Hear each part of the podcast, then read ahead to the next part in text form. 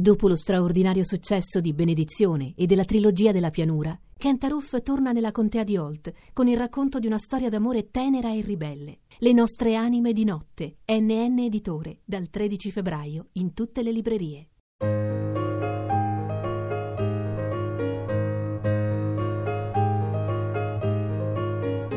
Ad alta voce. Moni Ovadia legge Il nome della rosa di Umberto Eco. Secondo giorno, dopo Vespri, dove malgrado il capitolo sia breve, il vegliardo Alinardo dice cose assai interessanti sul labirinto e sul modo di entrarvi.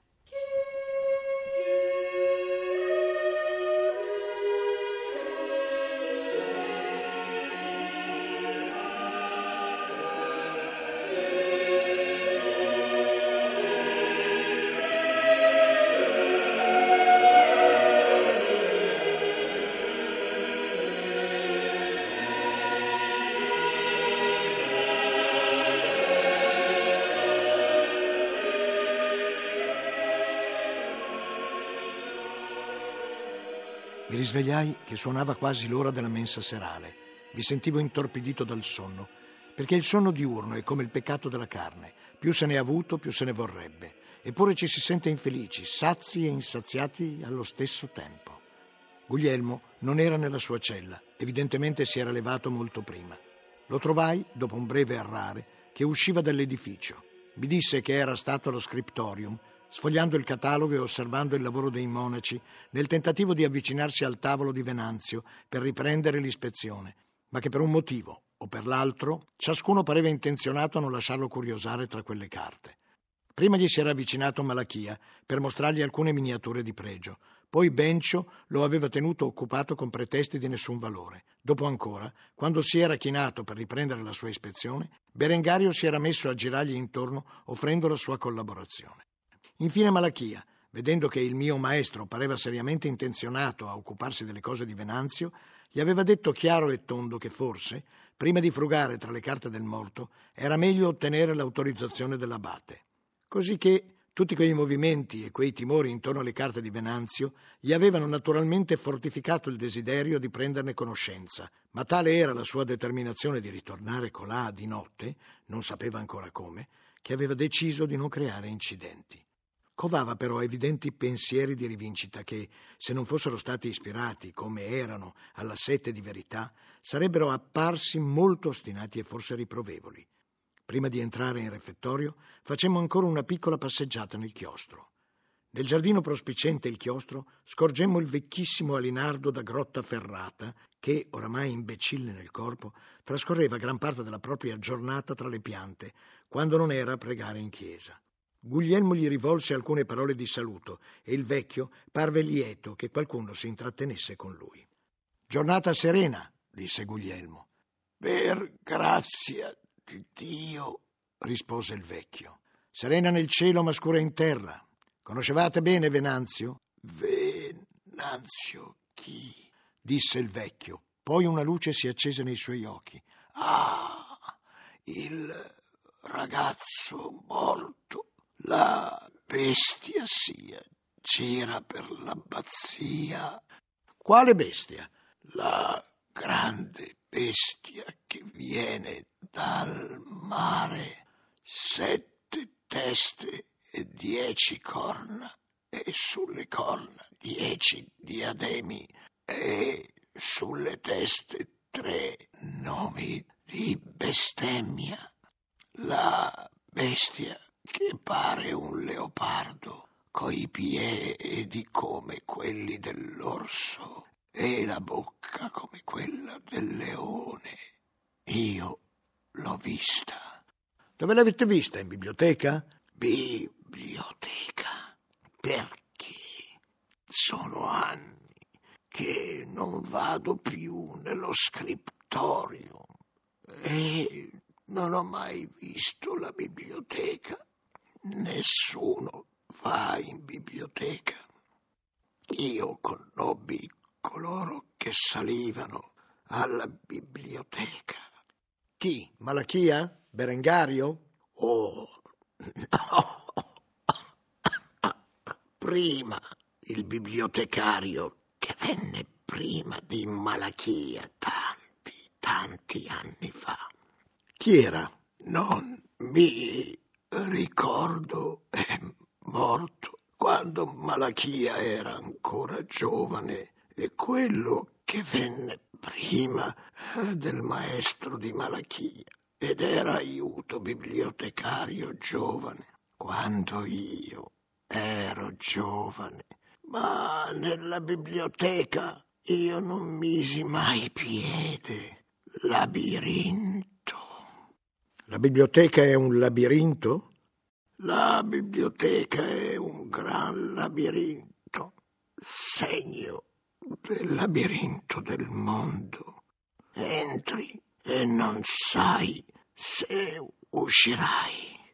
Non bisogna violare le colonne d'Ercole. Quindi non sapete come si entra nella biblioteca quando le porte dell'edificio sono chiuse?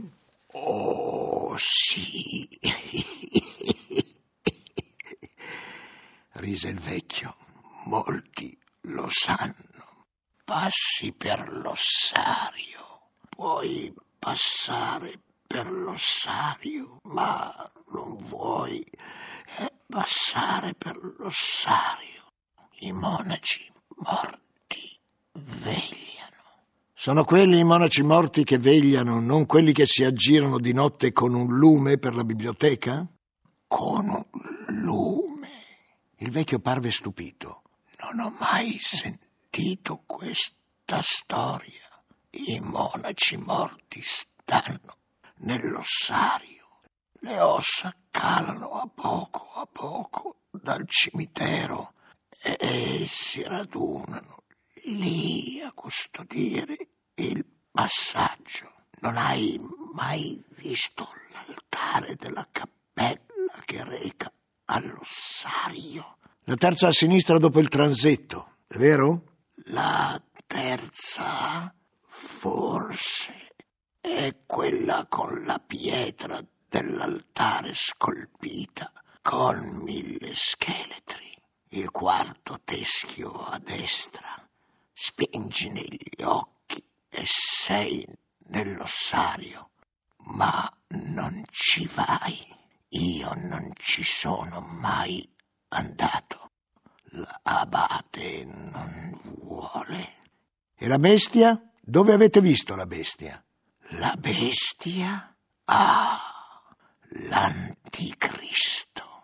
Egli sta per venire. Il millennio è scaduto. Lo attendiamo. Ma il millennio è scaduto da 300 anni e allora non venne.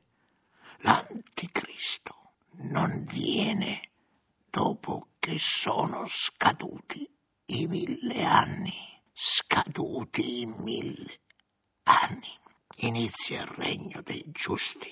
Poi viene l'anticristo a confondere i giusti. Poi sarà la battaglia finale. Ma i giusti regneranno per mille anni, disse Guglielmo, o hanno regnato dalla morte di Cristo sino alla fine del primo millennio, e quindi è allora che doveva venire l'anticristo o non hanno ancora regnato e l'anticristo è lontano. Il millennio non si computa dalla morte di Cristo, ma dalla donazione di Costantino. Ora sono i mille anni. E allora finisce il regno dei giusti? Non lo so, non lo so più. Sono sono stanco. Il calcolo è difficile. Beato di Liebana lo fece. Chiedi a Jorge. Egli è giovane, ricorda bene, ma i tempi sono maturi. Non hai sentito come è morto l'altro ragazzo, il miniatore? Il primo angelo ha dato fiato alla prima tromba e ne venne grandine e fuoco misto a sangue. Il secondo angelo ha dato fiato alla seconda tromba e la terza parte del mare divenne sangue. Non è morto nel mare di sangue il secondo ragazzo? Attenti alla terza tromba.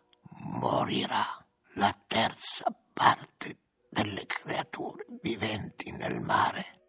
Dio ci punisce. Il mondo tutto intorno all'abbazia è infestato dall'eresia. Mi hanno detto che è sul trono di Roma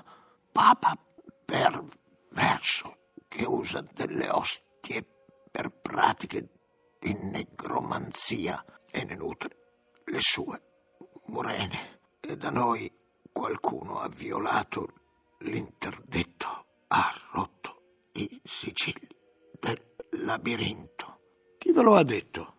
L'ho udito tutti. Sussurrano che il peccato è entrato nell'abbazia. Hai ceci? La domanda diretta a me mi sorprese. No, non ho ceci, dissi confuso. La prossima volta portami dei ceci, li tengo in bocca, vedi la mia povera bocca senza denti, finché non si ammollano tutti. Stimolano la saliva, acqua fons vite. Domani mi porterai dei ceci? Domani vi porterò dei ceci, gli dissi, ma si era assopito. Lo lasciammo per andare in refettorio. Cosa pensate di ciò che ha detto? domandai al mio maestro. Egli gode della divina follia dei centenari, difficile distinguere il vero dal falso nelle sue parole, ma credo che ci abbia detto qualcosa sul modo di penetrare nell'edificio. Ho visto la cappella da cui è uscito Malachia la notte scorsa. Vi è davvero un altare di pietra e sulla base sono scolpiti dei teschi. Stasera proveremo.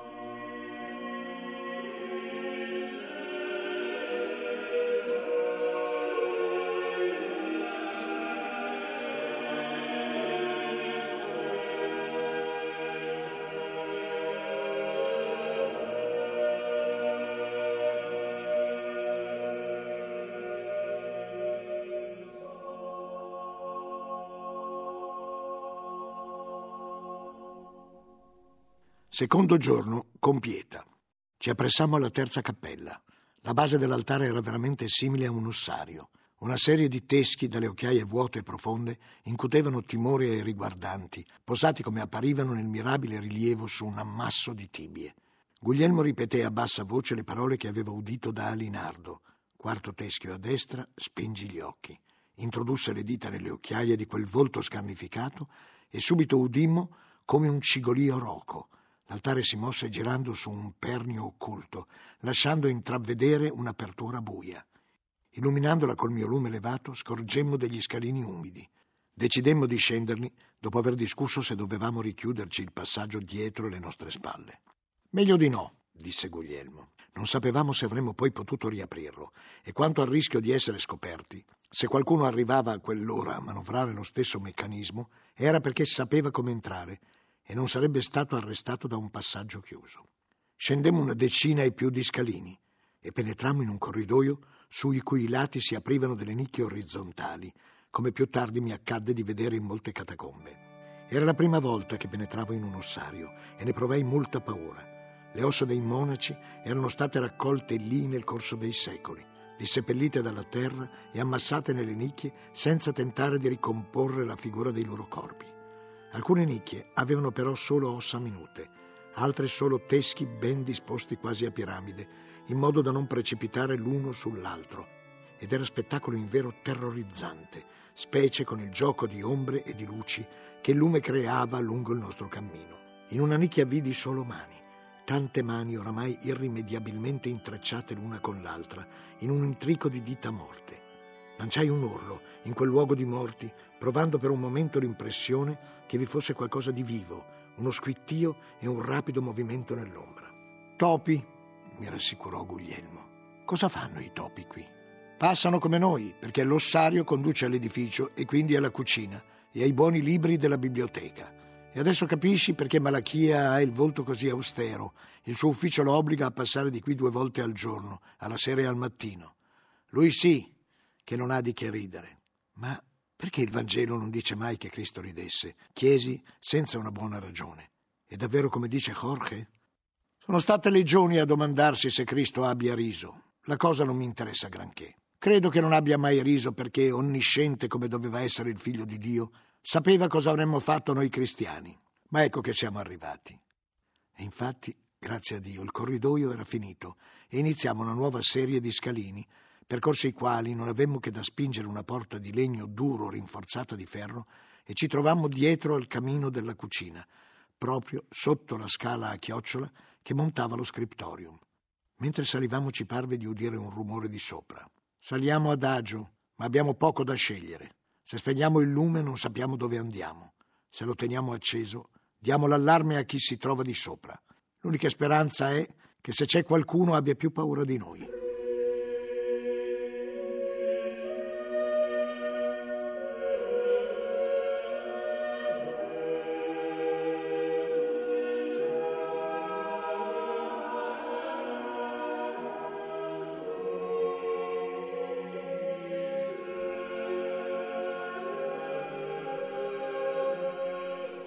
Arrivammo nello scriptorium, emergendo dal torione meridionale. Il tavolo di Venanzio sembrava in ordine, ma Guglielmo si chinò subito a esaminare i fogli nello scaffale sottostante ed ebbe un'esclamazione di disappunto. Manca qualcosa? chiesi. Oggi ho visto qui due libri e uno era in greco ed è quest'ultimo che manca. Qualcuno lo ha tolto e in gran fretta perché una pergamena è caduta qui a terra. Ma il tavolo era guardato. Certo, Forse qualcuno vi ha messo le mani solo poco fa. Forse è ancora qui. E si voltò verso le ombre e la sua voce risuonò tra le colonne. Se sei qui, bada a te! Mi parve una buona idea. Come Guglielmo aveva già detto, è sempre meglio che chi ci incute paura abbia più paura di noi. Guglielmo posò il foglio che aveva trovato ai piedi del tavolo e vi avvicinò il volto. Mi chiese di fargli luce. Appressai il lume e scorsi una pagina bianca per la prima metà nella seconda coperta di caratteri minutissimi di cui riconobbi a fatica l'origine. È greco? chiesi. Sì, ma non capisco bene. Trasse dal saio le sue lenti e le pose saldamente in sella al proprio naso, poi avvicinò ancora di più il volto. È greco scritto molto piccolo e tuttavia disordinatamente. Anche con le lenti leggo a fatica. Occorrerebbe più luce, avvicinati. Aveva preso il foglio tenendolo davanti al volto e io, stolidamente, invece di passargli dietro le spalle tenendo il lume alto sulla sua testa, mi misi proprio davanti a lui.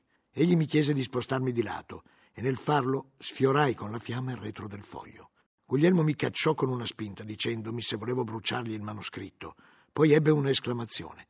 Vidi chiaramente che sulla parte superiore della pagina erano apparsi alcuni segni imprecisi di un colore giallo-bruno. Guglielmo si fece dare il lume e lo mosse dietro il foglio, tenendo la fiamma abbastanza vicina alla superficie della pergamena, così da scaldarla senza lambirla.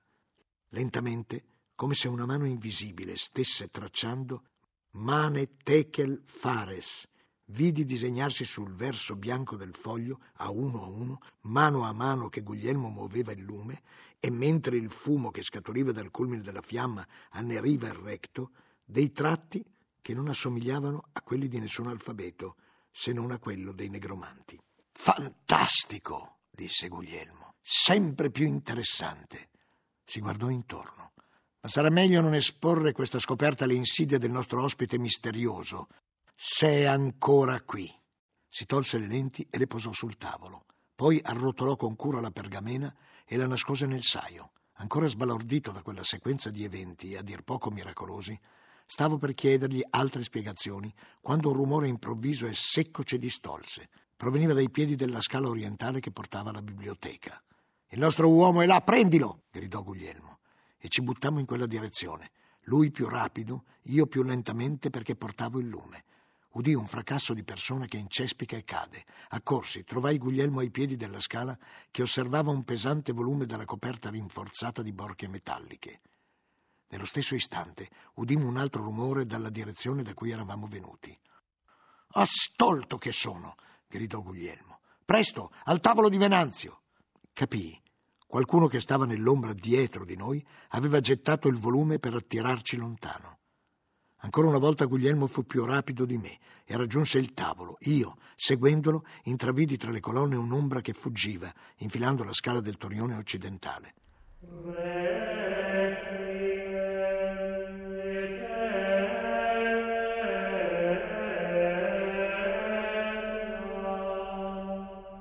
Preso d'ardore guerriero, misi il lume in mano a Guglielmo e mi buttai alla cieca verso la scala da cui era sceso il fuggiasco. In quel momento mi sentivo come un soldato di Cristo in lotta con le legioni infernali tutte e ardevo dal desiderio di mettere le mani sullo sconosciuto per consegnarlo al mio maestro. Ruzzolai quasi lungo le scale a chiocciola, inciampando nei lembi della mia veste. Quello fu l'unico momento della mia vita, lo giuro, che rimpiansi di essere entrato in un ordine monastico. Ma in quello stesso istante, e fu pensiero di un lampo, mi consolai all'idea che anche il mio avversario doveva soffrire dello stesso impaccio e in più, se aveva sottratto il libro, doveva avere le mani occupate. Precipitai quasi nella cucina dietro il forno del pane e, alla luce della notte stellata che illuminava pallidamente il vasto androne, vidi l'ombra che inseguivo, che infilava la porta del refettorio, tirandola dietro di sé. Mi precipitai verso di quella. Faticai qualche secondo ad aprirla. Entrai, mi guardai attorno e non vidi più nessuno. La porta che dava sull'esterno era ancora sprangata. Mi voltai, ombra e silenzio. Scorsi un bagliore venire dalla cucina e mi addossai a un muro. Sulla soglia di passaggio tra i due ambienti apparve una figura illuminata da un lume. Gridai. Era Guglielmo. Non c'è più nessuno? Lo prevedevo. Colui non è uscito da una porta. Non ha infilato il passaggio dell'ossario? No, è uscito di qui, ma non so da dove. Te l'ho detto, ci sono altri passaggi ed è inutile che li cerchiamo. Magari il nostro uomo sta riemergendo da qualche parte lontana e con lui le mie lenti. Le vostre lenti? Proprio così. Il nostro amico non ha potuto sottrarmi il foglio, ma, con grande presenza di spirito, passando ha afferrato dal tavolo i miei vetri. E perché? Perché non è uno sciocco. Mi ha sentito parlare di questi appunti, ha capito che erano importanti, ma ha pensato che senza le lenti non sarò in grado di decifrarli e sa per certo che non mi fiderò di mostrarli a nessuno. Infatti, ora è come se non li avessi. Ma come faceva a sapere delle vostre lenti? Su via. A parte il fatto che ne abbiamo parlato ieri col maestro Vetraio, stamane nello scriptorium me le sono inforcate per frugare tra le carte di Venanzio. Quindi ci sono molte persone che potrebbero sapere quanto quegli oggetti fossero preziosi e infatti potrei anche leggere un manoscritto normale, ma non questo e stava srotolando di nuovo la misteriosa pergamena, dove la parte in greco è troppo piccola e la parte superiore troppo incerta. Mi mostrò i segni misteriosi che erano apparsi come d'incanto al calore della fiamma. Venanzio voleva celare un segreto importante e ha usato uno di quegli inchiostri che scrivono senza lasciar traccia e riappaiono al calore, oppure ha usato del succo di limone ma siccome non so che sostanza abbia usato e i segni potrebbero ricomparire, presto, tu che hai gli occhi buoni, ricopiali subito nel modo più fedele che puoi e magari un poco più grandi. E così feci, senza sapere cosa copiassi. Quando ebbi copiato, Guglielmo guardò, purtroppo senza lenti, tenendo la mia tavoletta a una buona distanza dal naso. È certamente un alfabeto segreto che occorrerà decifrare, disse. I segni sono tracciati male e forse tu li hai ricopiati peggio ma si tratta certamente di un alfabeto zodiacale. E che cosa significano? Se Venanzio fosse stato un ingenuo, avrebbe usato l'alfabeto zodiacale più comune. A uguale a Sole, B uguale a Giove. La prima linea si leggerebbe allora, prova a trascrivere, Raikasvl. Si interruppe. No, non vuole dire nulla. E Venanzio non era ingenuo. Ha riformulato l'alfabeto secondo un'altra chiave. Dovrò scoprirla. È possibile? Domandai ammirato. Sì, se si conosce un poco della sapienza degli arabi. I migliori trattati di criptografia sono opera di sapienti infedeli. Regole per comporre e decifrare alfabeti misteriosi, buoni per pratiche di magia, ma anche per la corrispondenza tra gli eserciti o tra un re e i propri ambasciatori. E, e quale di questi sistemi avrà usato Venanzio? Bisognerebbe provarli tutti e altri ancora, ma la prima regola per decifrare un messaggio è indovinare cosa voglia dire. Ma allora non c'è più bisogno di decifrarlo, risi. Non in questo senso. Si possono però formulare delle ipotesi su quelle che potrebbero essere le prime parole del messaggio e poi vedere se la regola che se ne inferisce vale per tutto il resto dello scritto. Per esempio, qui Venanzio ha certamente annotato la chiave per penetrare nel finis africe. Se io provo a pensare che il messaggio parli di questo, ecco che sono illuminato all'improvviso da un ritmo. Prova a guardare le prime tre parole. Non considerare le lettere, considera solo il numero dei segni. Ora prova a dividere in sillabe di almeno due segni ciascuna e recita ad alta voce. Ta ta ta ta, ta ta, ta ta ta ta. Non ti viene in mente nulla? A me no. E a me sì. Secretum finis africe. Ma se così fosse, l'ultima parola dovrebbe avere la prima e la sesta lettera uguali, e così infatti è. Ecco due volte il simbolo della Terra e la prima lettera della prima parola, la S, dovrebbe essere uguale all'ultima della seconda e infatti ecco ripetuto il segno della Vergine. Forse è la strada buona. Però potrebbe trattarsi solo di una serie di coincidenze. Occorre trovare una regola di corrispondenza. E trovarla dove? Nella testa. Inventarla e poi vedere se è quella vera. Ma tra una prova e l'altra, il gioco potrebbe portarmi via una giornata intera, non di più perché ricordalo, non c'è scrittura segreta che non possa essere decifrata con un po' di pazienza. Ma ora rischiamo di far tardi e vogliamo visitare la biblioteca. Tanto più che senza lenti non riuscirò mai a leggere la seconda parte del messaggio e tu non mi puoi aiutare perché questi segni ai tuoi occhi grecum est non legitur. Completai umiliato. Appunto, studia, ma non perdiamoci d'animo. Riponiamo la pergamena e i tuoi appunti e saliamo in biblioteca, perché questa sera nemmeno dieci legioni infernali riusciranno a trattenerci.